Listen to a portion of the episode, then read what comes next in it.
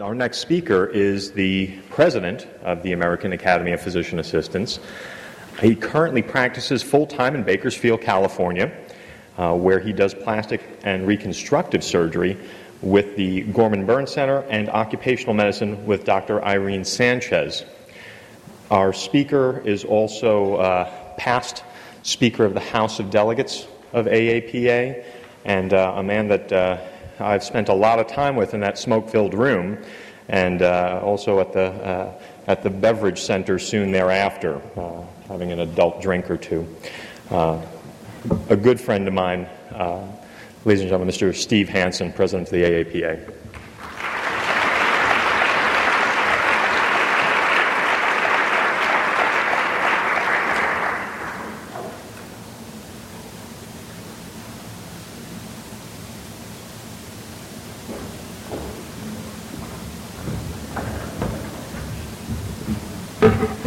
Wow, good morning, everybody. It's an absolutely amazing venue, an amazing group. One of the best parts of my job is going out to do public speaking, and I haven't unpacked my suitcase for 3 weeks now, and I still go back and practice as much as I possibly can at the burn unit at the Grossman Burn Center at Bakersfield.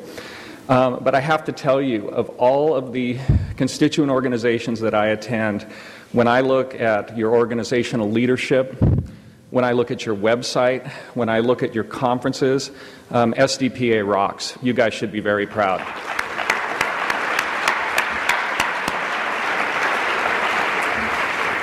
And you know, it's always good to come out and meet with the specialty groups, especially during this time when healthcare reform is at the center of everybody's attention. And when you look at what we do as specialty PAs, it highlights the flexibility of the profession and our reach in healthcare. I've been a PA for 29 years, and I've practiced in 7 specialties in my career. And so the flexibility has been important. There are 75,000 clinically practicing PAs in the United States right now. That is one PA for every 10 physicians. In 5 years, there will be 100,000 clinically practicing PAs in the United States. We can't be ignored anymore. Thank you. And among that group, when you look at PAs who list dermatology as a specialty, it's about 4% when we do the census data, so there's about 3,000 of you. And it looks like the vast majority of you are here today. That number is likely to grow in coming years as all of the specialty physicians realize how important a PA is to their practice. You know, I was trained in general practice. We were all trained in general practice. And we have proven our adaptability and ability to expand into every medical subspecialty.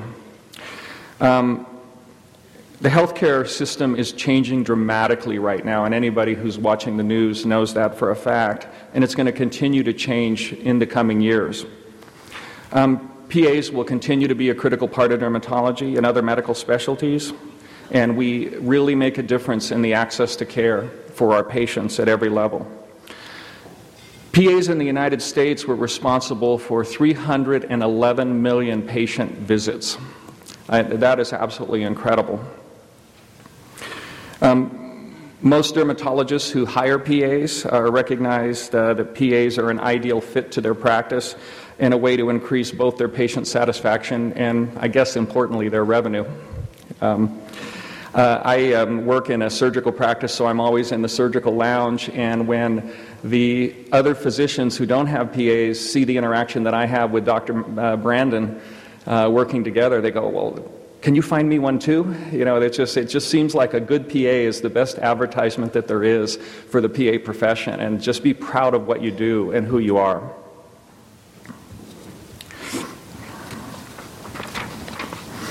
And it's really encouraging to see you all here today, united together in one specialty. And at the AAPA, we know a lot about the importance of unity within our profession. There are different levels of unity. Specialty PA organizations exist to ensure that the interests of all PAs are given consideration when decisions are made, not only within the AAPA, but across our profession. SDPA serves as a valuable example to all other specialty organizations which vary in size and level of member involvement, and what can be accomplished through unity and a common purpose as PAs. Now, specialty PA practice has received a lot of attention within the profession in recent years. Like I said, I practiced in 7 different specialties. When I became a PA, I graduated from the Stanford PA program in 1981. And at that time, when I moved to Bakersfield to take my first job, I didn't know any other PAs in Bakersfield. I felt like I was the only PA there. And I practiced at a public health department and did general medicine. And it just absolutely amazed me as the profession grew how we adapted to the various specialties within the healthcare system. And it's going to continue to expand. When I became a PA, about 70% of us worked in general medicine. That would include internal medicine, pediatrics, family practice, emergency medicine, obstetrics and gynecology. Unfortunately, that number is about 38% now. As the physician population specializes, the PA population specializes with them. And one of the things that's important to me within healthcare reform is that we've got to figure out a way to incentivize people to stay in rural and medically underserved areas, to practice in general specialties. And if we don't, it's going to be difficult to provide care to these people. Now, in September, we had your president, President Kucera, and 24 other PA specialty organizations came to the AAPA National Office. And we are trying to avoid what has happened to organized medicine. I've spent a lot of time at the American Medical Association House of Delegates as Speaker of the House, and their organization is very, very fractured by specialties. Most physicians see themselves by their specialty first, and by their profession second.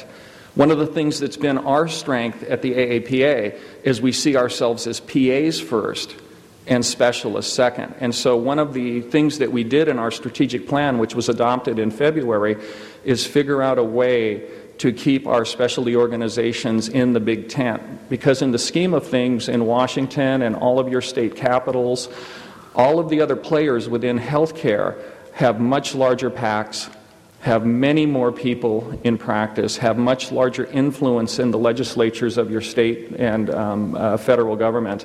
And if we don't stick together, we'll hang separately.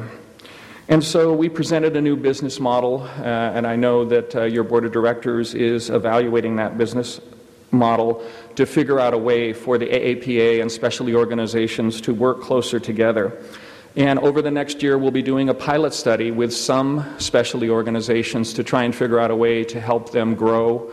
One of the things, which is not true for your organization, by the way, but some specialty organizations, there are more members of the AAPA who are fellow members who identify themselves within a specialty than there are members of the specialty organization.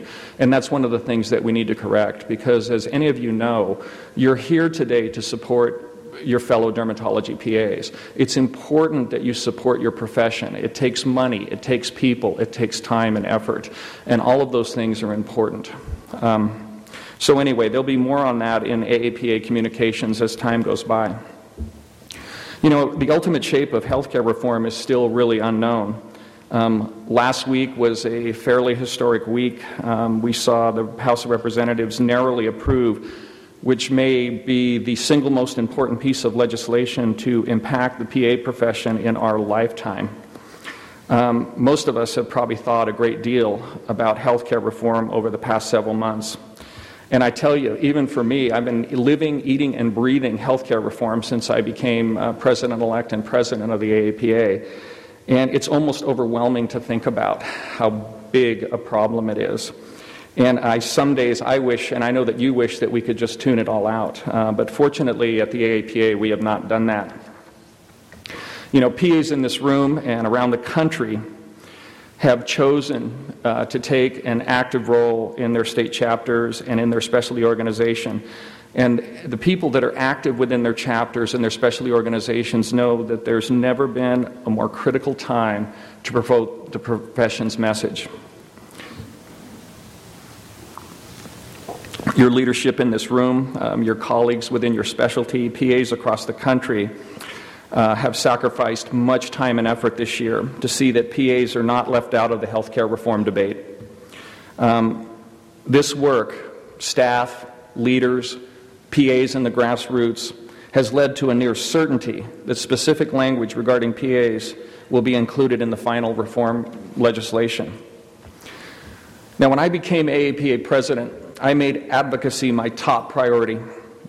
I have visited PA chapters and PA programs across this country. I have been amazed at the energy and enthusiasm of PAs and PA students towards getting your voice heard in the healthcare reform debate.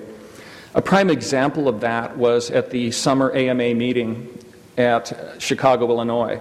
President Obama was a featured speaker at their House of Delegates.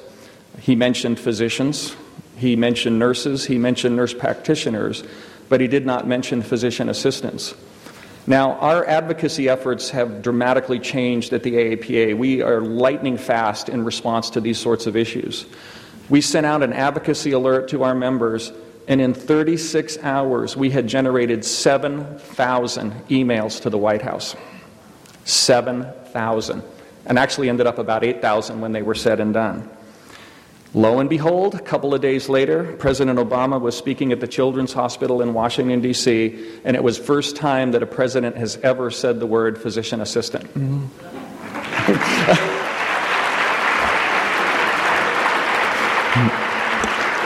Now, in fairness, he put the apostrophe S on it. We're working on that. But I was really, really happy that he put that in there, and I'll take physician's assistant over not being mentioned at all. And he is trainable. We are working on him. You know, we may all disagree on individual issues in politics in this room and across this nation and in our profession. But few of us would disagree that physician assistants are a vital part of the solution in the drive to expand access to affordable, quality health care in America. Thousands of PAs have taken the time to contact the White House and their congressional representatives to ensure that our profession and patients benefit from health care reform regardless of the legislation's final form. I have to tell you, our AAPA staff and advocacy and our lobbying group are incredible. They have worked tirelessly, meeting with staff, going to the Hill, hosting lunches, advertising in all of the trade magazines on the Hill. I don't know if you've seen some of our full-page ads, but if you go to aapa.org, you click on advocacy, you can see the full-page ads that we've been running about PAs in the trade magazines that the Congress reads and their staffers read. And I'm very proud of our staff. These people are absolutely incredible, and they deserve all the credit for getting these things into the bills. But the AAPA has never advocated for a particular form of reform legislation. We have based all of our activities on a list of principles that are critical to preserve access to quality of care. When you look at the AMA and the AAFP, they've taken a much more proactive fight. But we know, due to the differences of opinion in our profession, we've focused on making sure that PAs are in these bills. Now, that has been really difficult to do. Some of the things we've been working on for a very long time, those of you who have been in the profession a long time know how hard we've worked on Medicare and workers' comp reform and PA program funding. But we don't have a dog in the fight supporting any of the bills. But the train is coming down the track, and what's important as PAs is that if there's going to be reform legislation, we need to make sure that the interests of our patients are protected and that the barriers to physician PA practice are eliminated so that we can do their job. If we get these provisions into any healthcare reform bill, it's going to improve the access and quality of care of the patients that rely on us. So what do we believe in? We believe that Congress should invest in expanding the PA workforce through Title VII of the Public Health Services Act. And one of the bills in the House had also a 15% carve-out to incentivize people to remain in primary care. One of the things that I personally feel are missing in healthcare reform legislation is We flipped the switch overnight. I guess some people are saying that these reforms are probably going to cover about 97% of the American people. Where are the providers going to come from to care for these people?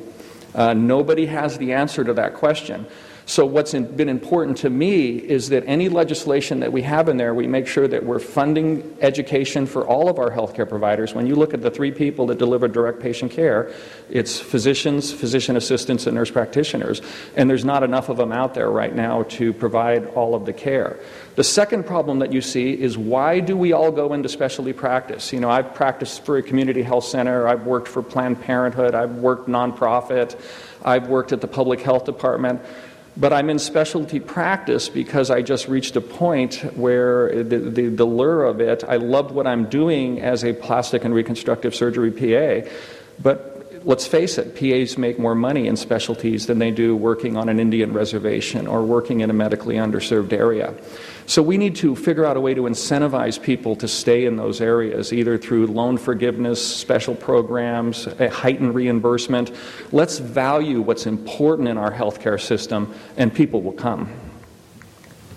Second issue has been an issue for PAs for at least 10 years or more, and that has to do with the Medicare restrictions on PAs ordering hospice and home health care. We've been working on this bill every single year as long as I've been in leadership.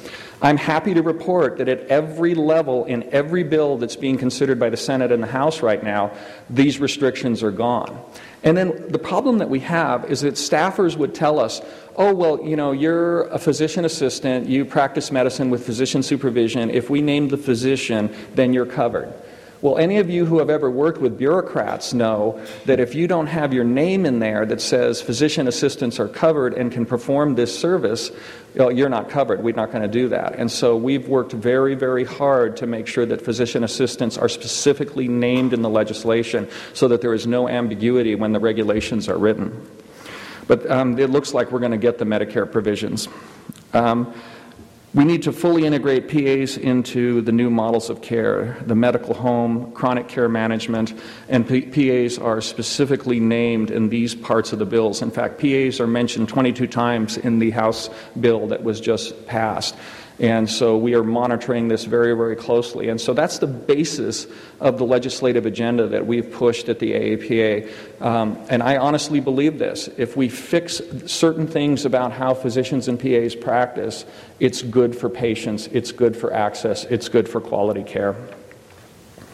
We've been invited to the White House a lot. Dan Thibodeau, one of our directors at large, and Jim Carney, who chairs our Government Affairs Committee, was invited to a very high-level workshop that was hosted by the White House. After Obama failed to mention PAs, and they were awash in email. And I don't know what awash in email at the White House is like. I guess 7,000 is a good number, but you can you imagine how much mail they get? Anyway, it was enough. Zeke Emanuel, Rahm Emanuel's brother, who heads up the Office of Reform within the White House administration, invited us to the White House. And I wasn't able to go, so I sent Bill Finn, who was the Speaker of the House. And he said it's an intimidating experience going to the White House to meet. And Zeke Emanuel, before we could even get in there to give him a hard time about the president's remarks, he said, I know, we heard you. The president knows about PAs. You're in our plans everywhere. And I go, yes, but we need you to say it. And it wasn't shortly thereafter that he did. And I just was just amazed. It's fitting that the day after Veterans Day, and I also want to, for all of you in the audience here who are veterans, I just want to give you my heartfelt personal thanks for the freedoms that we enjoy as Americans. It's fitting the day after Veterans Day.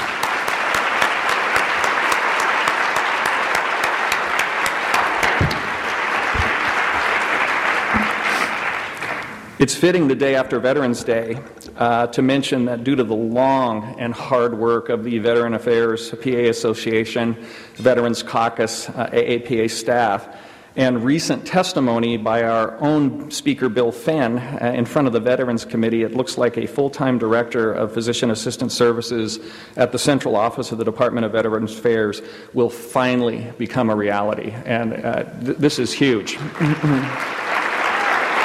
But And you can actually go on to the Veterans Affairs Committee website and watch Speaker Finn giving his testimony. But we need to be realistic. We want our message to stand out among our converging interests with the same objectives. And each one of us has to lift his or her voice and carry our common theme of quality, accessible health care on behalf of our patients. As you may have heard also, the Senate Finance Committee approved a version of the health care reform legislation in October. All of the House bill is in the Senate. The devil is in the details with this kind of legislation. I just can't even begin. I know how complicated the House of Delegates is, and John and I have spent many a night in a smoky room. I can't even begin to imagine how complicated it is on the Hill. And it's going to take some time for both legislators in both Houses to agree on a single bill. But the committee's approval in the Senate is another step that we are on a path towards action on health care reform. We at the AAPA are encouraged that the Senate included key PA provisions already approved in the House in H.R. 3962 in the Senate legislation and being debated as we speak. We will stay on top of this issue until a bill with PA provisions is on President Obama's desk. Another issue that's important, I heard a question about Medicare. I know that you guys treat a lot of Medicare patients.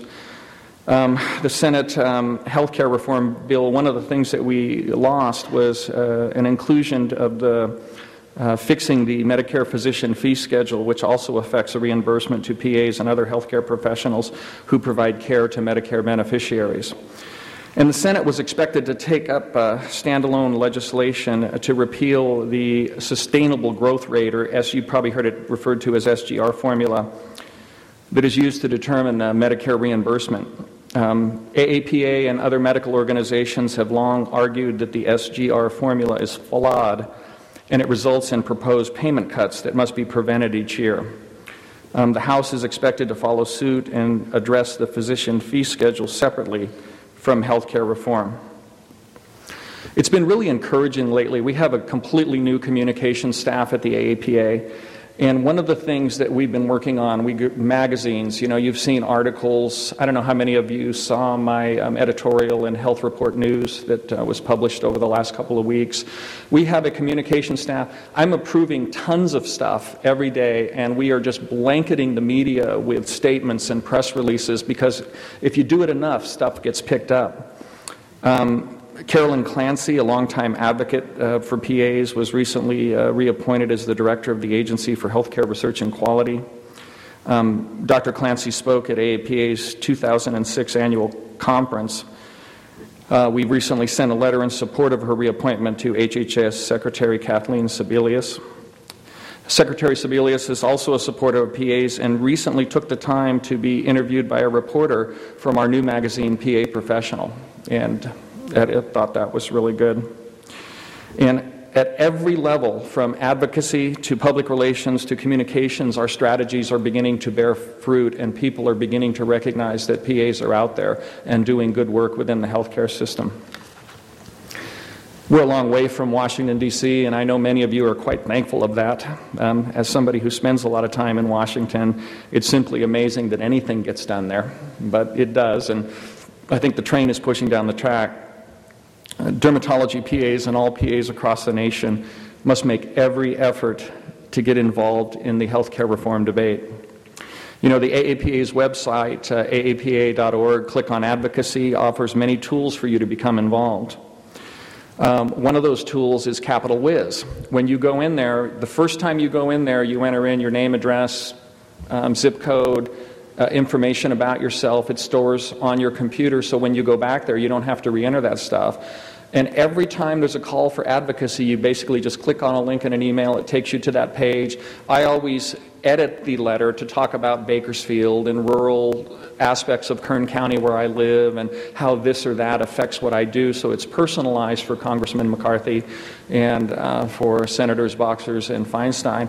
And you click. It takes exactly 90 seconds for you, start to finish, to get in there, contribute to advocacy, send a letter to your representatives. And you need to meet with your members of Congress.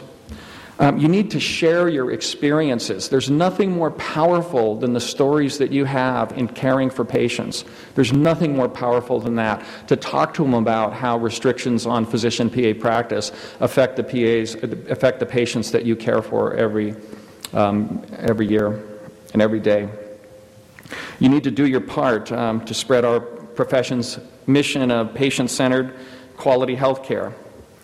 In our political system, power, voice, and movement are about passion. You need to show the passion for the patients that give purpose to your lives. And I am, and I know most of you are pretty tired of hearing about healthcare reform, but now is not the time to rest. Last week's passage by the House shows us that the wheels are turning and the efforts of PAs and other health professionals from around the country are being noted. We're asking PAs to contact their senators to encourage them to include provisions in the Senate bills that would allow PAs to order skilled nursing, hospice care for their Medicare patients. We want you to support Title VII and creating set-asides for the funding of PA education programs, and provisions in the Senate bill that integrate PAs into the new models of care, chronic care management, and the medical home. All of those issues are important. Simple messages, those talking points are on a two-page document on the advocacy website. You know, we're known more than anything for the good clinical work that we do to ensure quality health care for our patients. We have both an obligation and an opportunity to continue that work beyond the traditional clinical settings to the corridors of power in Washington, D.C., and the state houses of every state that you reside.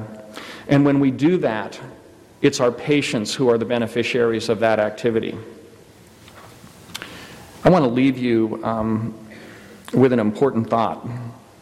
In February, I had the great honor to hear then Surgeon General nominee, who is now the Surgeon General, she's been unanimously approved, Dr. Regina Benjamin. Now, Dr. Benjamin epitomizes what is good about medicine. She has a PA. She has a rural clinic in Bayou La Batre in Louisiana, one of the poorest places on earth. And she came to speak to our group at our constituent organization group in February.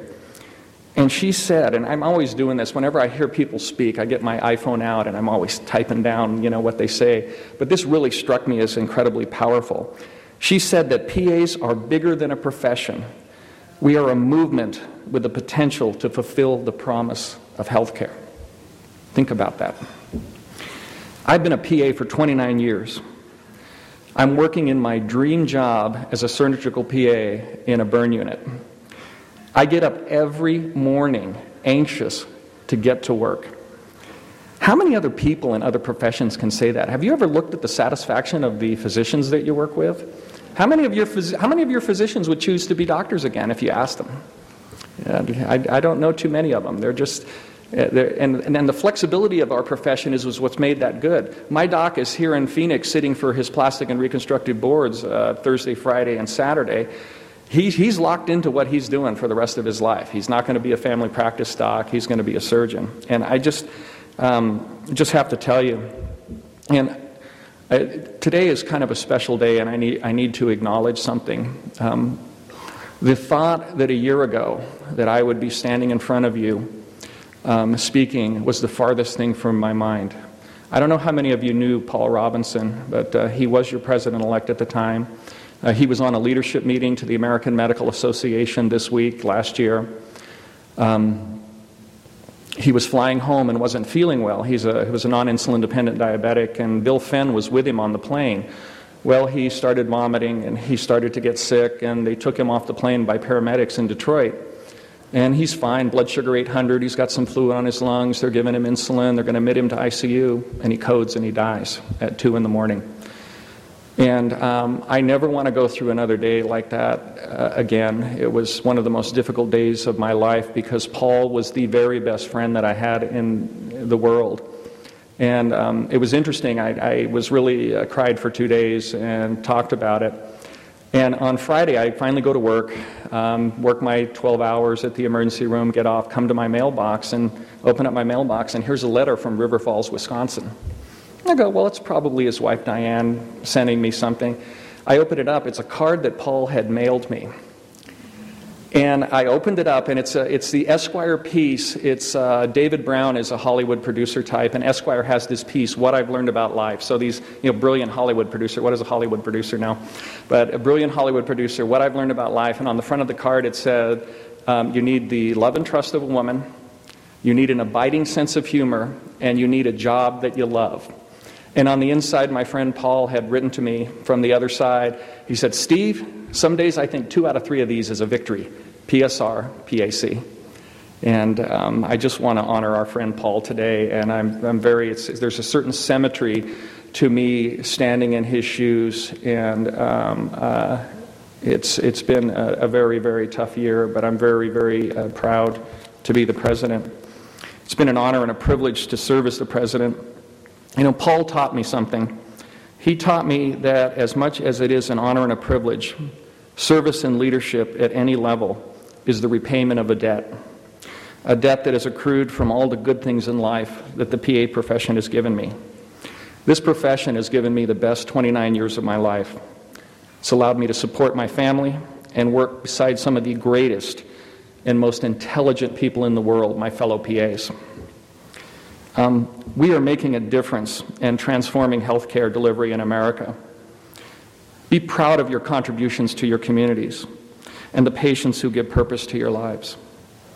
Work together with your fellow PAs and help your profession fulfill the promise of healthcare.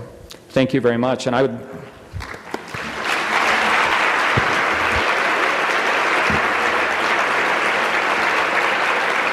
The best part of what I do is I love to interact. So if anybody has any questions about what's going on with healthcare reform or the AAPA, I really would be happy to take some questions right now.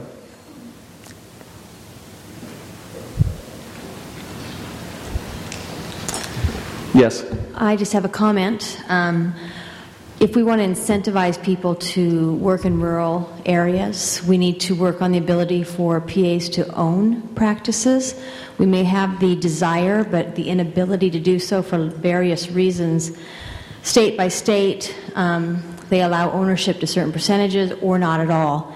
And on top of that, Medicare does not reimburse to a PA-owned organization, which puts a stop on it.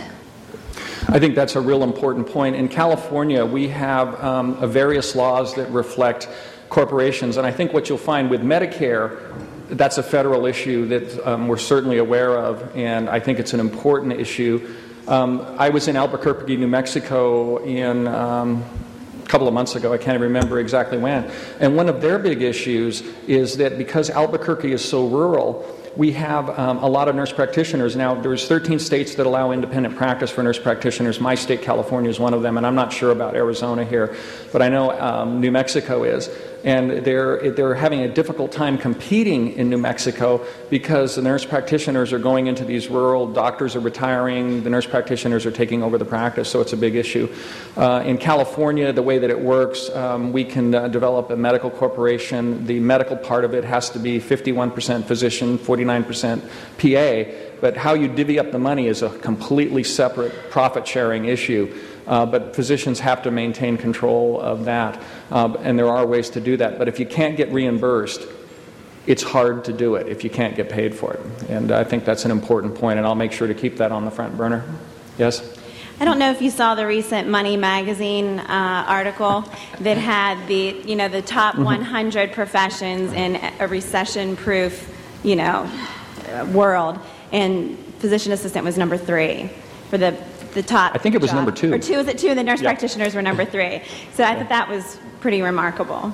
That came about as a result of our communications department. One of the things that we did, the previous president, Cindy Lord, we went to, I believe it was, I'm not sure if they met in Washington or in New York, but we hosted a lunch where we got together a bunch of editors, people from Money Magazine, people from O Magazine, Oprah Winfrey's people, and we brought them together. And one of the things that I've been doing a lot of is every time I go to Washington, Howard Glassroth, who's our vice president of communications, sets up what are called desk-side interviews.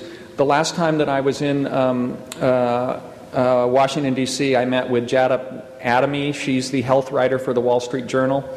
and I met with a reporter who writes for the Examiner Group. And the whole goal there is to educate them about PAs, help them to understand how PAs interface within the healthcare system, so when they write articles about healthcare workforce, they think PAs. And so we're, it takes a long time to build up steam. We have been out of the media presence, really, for years, because we've been flying under the radar. It's only in the last 2 years, since Bill Lineweber has become the Executive Vice President of the Academy, that we've become extremely aggressive in our communication strategy.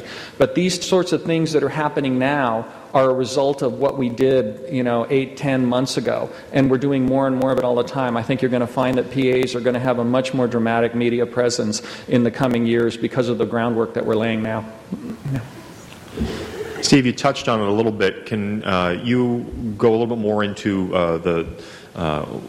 the presence, the media presence, and the branding that came about? They were talked about. Anybody who's been to the AAPA website in the last couple of months sees that there's, there's some sweeping changes in the website, the design of the new logo.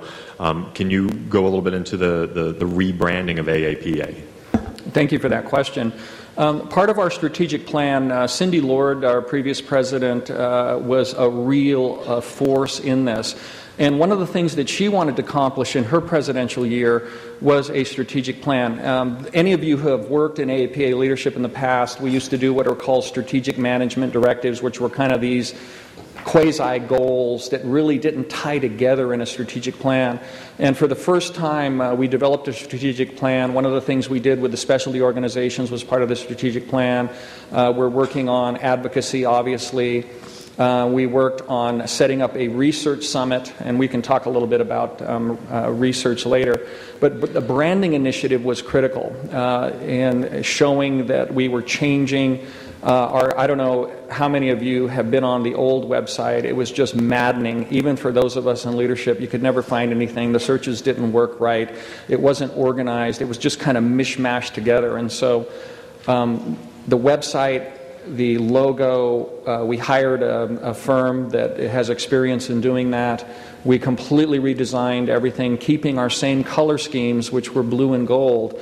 But everything about the website was to simplify it and to make it better. And I'll be honest with you, we've had some problems with the rollout of our website related to what's called IMIS, IMIS. We have an industrial strength membership software that we had difficulty interfacing with the website, and all of those problems are being worked on. But the whole goal was to bring the website and our image into the modern era, and to demonstrate innovation, excitement. And it was funny when we had the board meeting to adopt it. It's kind of the train's left the track. We've already spent six figures on this process. And then, people, a typical board that we are, we want to, well, how would it look with this color or that color, And I'm a PA. I'm not a marketing specialist. I'm not a graphic artist. I know nothing about color. I can't even dress myself, in the appropriate colors. But it's just funny that we adopted it and we went forward with everything. And it really, I think, sends a message that we are innovative and forward-thinking. Our tagline, connecting PAs, transforming care, bringing PAs together, fulfilling the promise of healthcare, transforming healthcare in a positive manner. Those were all part of the marketing and branding campaign. So we could talk about that some more. There have been some recent changes in the board recertifying exam, with the option to take the exam with a certain focus. And dermatology wasn't included in that list. Can you tell us why and what the goals are with that? Well, if you can figure out the reasons why the NCCPA does anything, I'd really appreciate a call. No, we have a wonderful relationship with the NCCPA. Now, people a lot of times get the misconception that somehow the AAPA and the NCCPA are one and the same. And I was speaking with the orthopedic PAs in October, here in this city, in Scottsdale, in fact, right across the freeway. And that question came up too. Well, didn't the AAPA create the NCCPA? And I've had my research people go back, and I do believe that we realized early on, and the AAPA was instrumental in setting up our certifying body, because we thought it was important that we have a central, standardized certification process. But the NCCPA is a completely independent organization. Now, we appoint people to the NCCPA board. When they go to the NCCPA, they become their board of directors, even though we appoint them. They don't report to us. We don't control them. We try to influence. We have a good working relationship with staff to staff with the NCCPA. I know all the people on the NCCPA board that are PAs, and we work closely with them. And so this specialty issue was, in my perception, a marketing issue. It came about that people want some way to credential differently than general medicine. And the orthopedic surgery PAs, he says, look, I haven't practiced general medicine for 20 years, and it's getting harder and harder and harder. And I really have only recently practiced general medicine. I did a lot of specialty work. General medicine, I'm in my 5th recertification cycle now. I've always been able to pass the test. And it was kind of interesting at the orthopedic surgery PAs, another person got up and says, yeah, but you need to know general medicine if you're going to be taking people to surgery. So I think that there's something really good about our generalist training in that regard. And so I'm a specialty PA. I've been credentialed at 4 different hospitals. What do hospitals want? Hospitals want to know how many central lines you've put in. Can you put in a chest tube? How many times have you assisted at surgery? And so when my hospital credentials me, they want to see my proctoring forms from my previous experience. And on the AAPA website, I don't know if any of you have looked at the professional development portfolio. I know I'm getting that wrong, but it's on the front page. And what it is a free service with your AAPA membership that you can log procedures. So if you do biopsies in your practice, or you do dermabrasion, or you do laser, you log those. And now I've got a list this long of assisting at surgery, harvesting split thickness skin grafts, putting in central lines. So the next time I go to credential somewhere, I've got my list and I can slap it down and, here's 150 cases and the dates and the details and stuff like that. So this test will allow, I believe it's psychiatry, was dermatology included in that? Dermatology is not included in. One of the reasons they chose psychiatry, because we asked them about that, we're going psychiatry, they're trying to stimulate PAs going into that specialty. So they thought that the way to do that was to provide special knowledge.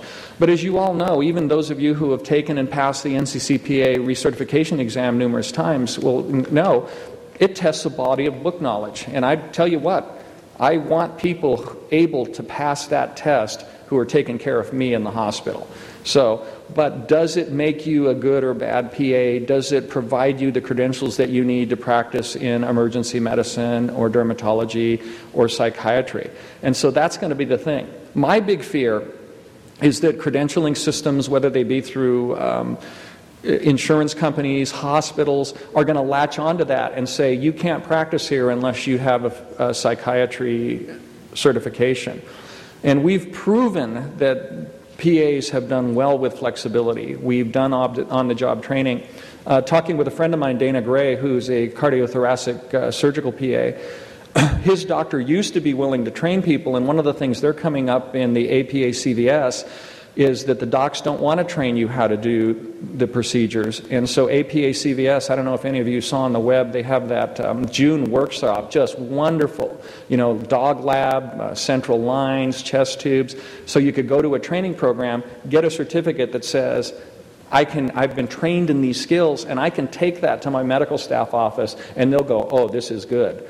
So I think, the AAPA is very, very sensitive to that. We recently did a hospitalist boot camp where we brought in nurse practitioners and PAs, and it was overwhelmingly successful. They had a huge crowd of people and a huge interest.